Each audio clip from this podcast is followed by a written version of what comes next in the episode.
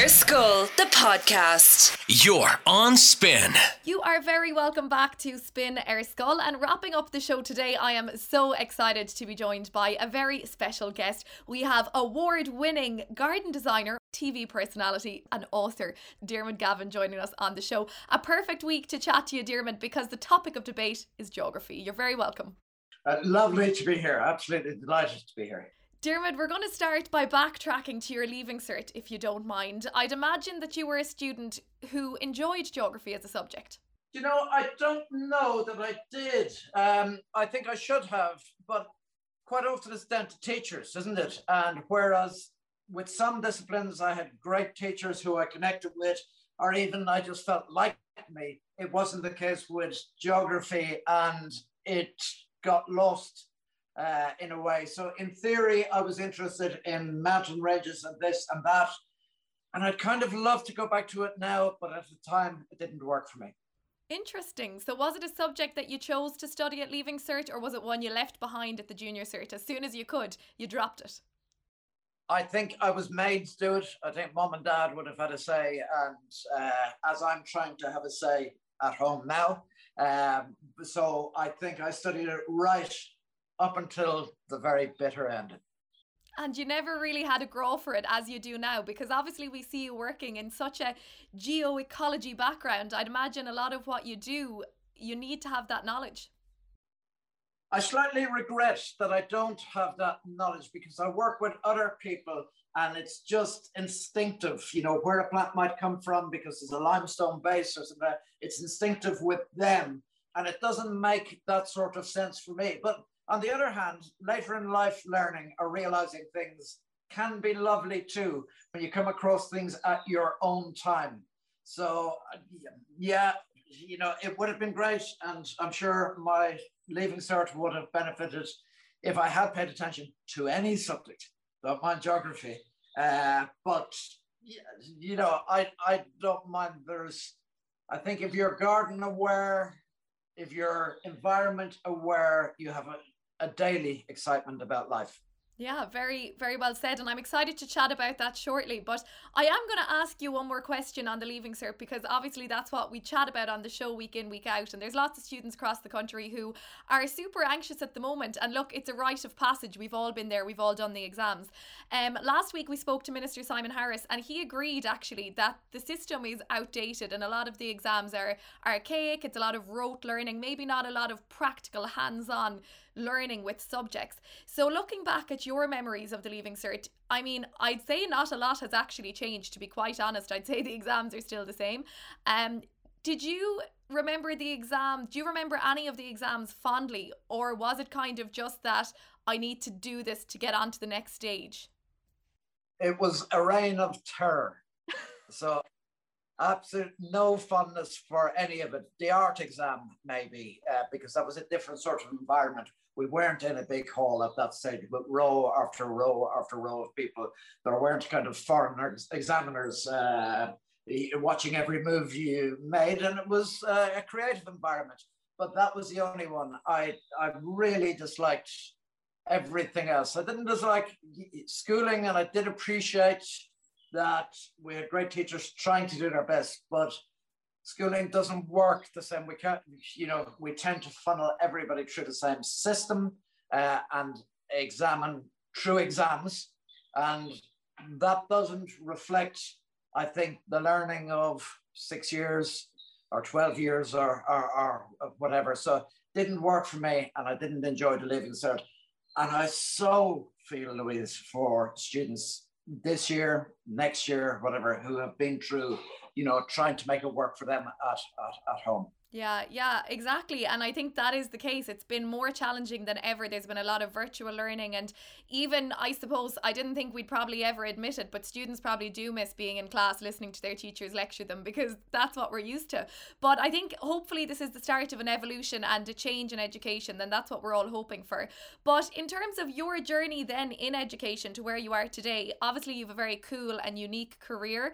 Uh, gardening is your passion, I'd imagine was there an educating education journey to get you to where you are or was it something you did more out of love and passion and pastime Yeah, love, passion, and pastime. Um, so completely divorced from school. Indeed, the only teacher that uh, I really engaged with in school was the art teacher. But when I told him I wanted to be a landscape gardener, he thought it was weird. And I did go back to, I think it was a 30 year uh, reunion. And the teacher, who was ancient back then and is a little bit more ancient now, came up to me and he said, You know, I remember I met you on a road soon after you left school and you told me what you were going to do. And I'm really sorry for what I said. And the fact that he had remembered uh, amazed me. I was pretty strong in myself, knowing that things would be okay. I wasn't a good student. My academic results were not good in any way. Uh, my family life wasn't brilliant at home. It, it, it, was a challenging time all around, but I had uh, some resolve in, in me which said everything is going to be okay and you'll make your own way. Yeah, that's brilliant. You had that resilience to kind of battle through and make your own out of it. And obviously, you have, and you've become so successful. So, we've got to talk about your career because I think for students maybe that aren't going to take the traditional maybe route through education and continue into third level, maybe they're more artsy like you were and they fancy themselves you know working in the outdoors working in gardens working with landscaping um I'd imagine you still need to be very educated. Like, would you agree that there is a science to gardening? There's definitely a science to gardening, understanding how soil works, understanding what climate is all uh, is all about, understanding microclimates in your own garden. So if you want to grow plants, um, you do need to know the basics. Um, but the basics are very exciting because if you watch David Attenborough on Wildlife, he brings it alive. Uh, there was a guy when I was growing up called David Bellamy. He was the same about Irish bogs peering through the heather and the heat and explaining how these peat bogs were formed by things like sphagnum moss rotting down over you know thousands of, of, of, years. You do need to know that stuff. And when you know that stuff when you have a basis in that stuff and you mix it with the arty farty stuff the craft based stuff and some free thinking you can do magic and gardening in particular is amazing because there's so many areas you can go into. It might be, you know, chemistry. It might be that you want to make lotions and potions for your, whatever it is. It might be you want to design gardens. It might be that you want to be a broadcaster. Um, but having a good basis, listening sometimes at school is a good idea. you have to say that, Diarmuid, to be fair. But uh, absolutely, and I think you've mentioned it all there. You know, you've mentioned a lot about biodiversity, soil, climate, uh, drainage, and all these things that students learn. Um, I know that there is a particular question in Leaving Cert Geography on um, geoecology, I think it is, and it is about that relationship between plants and soil and climate. I think that we've all kind of become like mini experts while in lockdown because we've spent so much time in our garden. Those of us who enjoy it are actually taking a lot more notice of biodiversity than we ever have had before. Hugely important. The world has slowed down. It's incredible because my, my life uh, up until this time last year was, you know, getting up, uh, heading out to the airport at half four or 5 a.m., arriving in another country, working on plans for something that might never happen, and you know, falling back into Dublin Airport at 11 uh, o'clock at night. It was not much fun. I thought it was great. I thought it was progressive. I thought I was the, the man. Um, but having a year of lockdown with my garden and seeing what happens, seeing life get that little bit slower and understanding that um, we can all do our bit and our own ecosystems, if we join them up uh, and do the right thing, will make a big difference. So we do have to look after the birds, the bees, we have to plant pollinators, maybe we get rid of some lawns, maybe we have a whole different attitude towards gardening. When I went to college, a lot of my time was spent learning about chemicals and how to hurry things up, how to slow things down, how to kill things off, how to supersize things and not not the best. We want bigger, brighter all the time, but not the best for the natural world in which we live. I think you know the art out there has taught us an awful lot this year. Yeah, and I think that's so exciting that it has happened because for hopefully the future geographers or landscapers that are doing their leaving cert this year, do you think there's lots of new exciting areas of study and probably like vacancies that will become available on the back of all of this for new careers in the outdoors? Uh, absolutely. I mean, we are aware of the outdoors. There's lots of young people going into gardening and farming and uh, uh, different forms of horticulture and agriculture. It's not all about academic, uh, academic achievement. It's also not all about the leaving cert because there is time later on.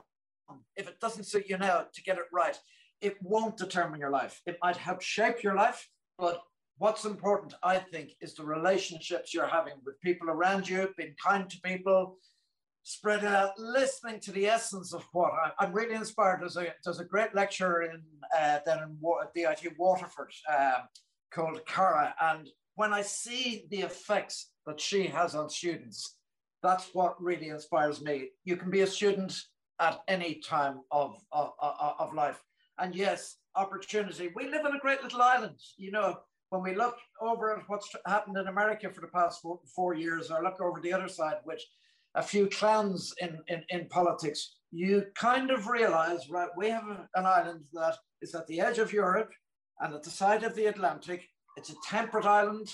It doesn't have extremes in weather. We have seasons that ease in and ease out, ebb and flow very, very gently. And we can grow plants that have originated in all parts of the world. So when I was growing up, it was all about America or then it became all about the East and China and whatever. Now I think it might be all about our little island. Brilliant. Well, that's a really great parting note to leave it on. And I guess one last thing as well, dear, but I have to ask because uh, down here in the southwest, right in Limerick, we've got a few rural students taking part in this show every week. And uh, do you know they give out about things like the cost of rent in Dublin. If they want to go to study in UCD, the cost of rent is nearly double the cost of their tuition, and it's a little bit frustrating for them. But I would love to know if the day of the farmer is returning because, you know, I suppose if many years ago people would say, I didn't have the opportunity to go to college because I had to stay at home and farm the land. Has that kind of flipped on its head? And now we're a little envious of the people who have the farms, and we're like, I'd much rather that than four years in Trinity. Absolutely. I think uh, absolutely. One of the things that's happened during lockdown, I do a lot on Instagram. And this time last year, I saw a young guy and a young girl in Cork City. And they decided when they could do nothing else because their businesses were closed that they were going to make a little garden out on a rooftop. And they soon got bored of that within days and they started building a farm on a rooftop in Cork. The Cork urban rooftop farm. You find it again on Instagram. And the way it's grown and the initiative that they've shown, they're young, they're pretty, they're on message in terms of getting the social media world uh, word out there. And they're doing it the right way. They're using the right materials, they're growing and selling locally. And I think the opportunities for people to do that. Something else is going to happen in terms of uh, farming all around the country people are soon going to value food and put a value on food and get a good price for food. So there's huge opportunity in this country. Brilliant. Diarmuid Gavin, such an inspirational chat, and it's great to hear you and to see you sitting amongst daffodils there as well. So, uh, listen, I suppose very quickly we'll ask you for Leaving Cert students that are tuning in that maybe don't know you or are enjoying listening to this podcast and radio show and they'd like to hear a little bit more or reach out to you if that's okay. Where is the best place for them to go? The best place uh, is on Instagram. We do a live broadcast five days a week between 7 and 8 p.m. We play awful music. We tell we do some dad dancing, very cheesy jokes, but there's really good information on the craft of gardening in it. So if you want to join us there, we'd be delighted. Unbelievable. That wraps up the show today. Thank you so much for joining us and leaving us on that very positive note is Diarmuid Gavin. We're back next week from 9am, but until then, have a good one. Slán. Spin Ar Scoil, the podcast. To learn more about our other podcasts, check out Spin Online or download the Go Loud app. Spin.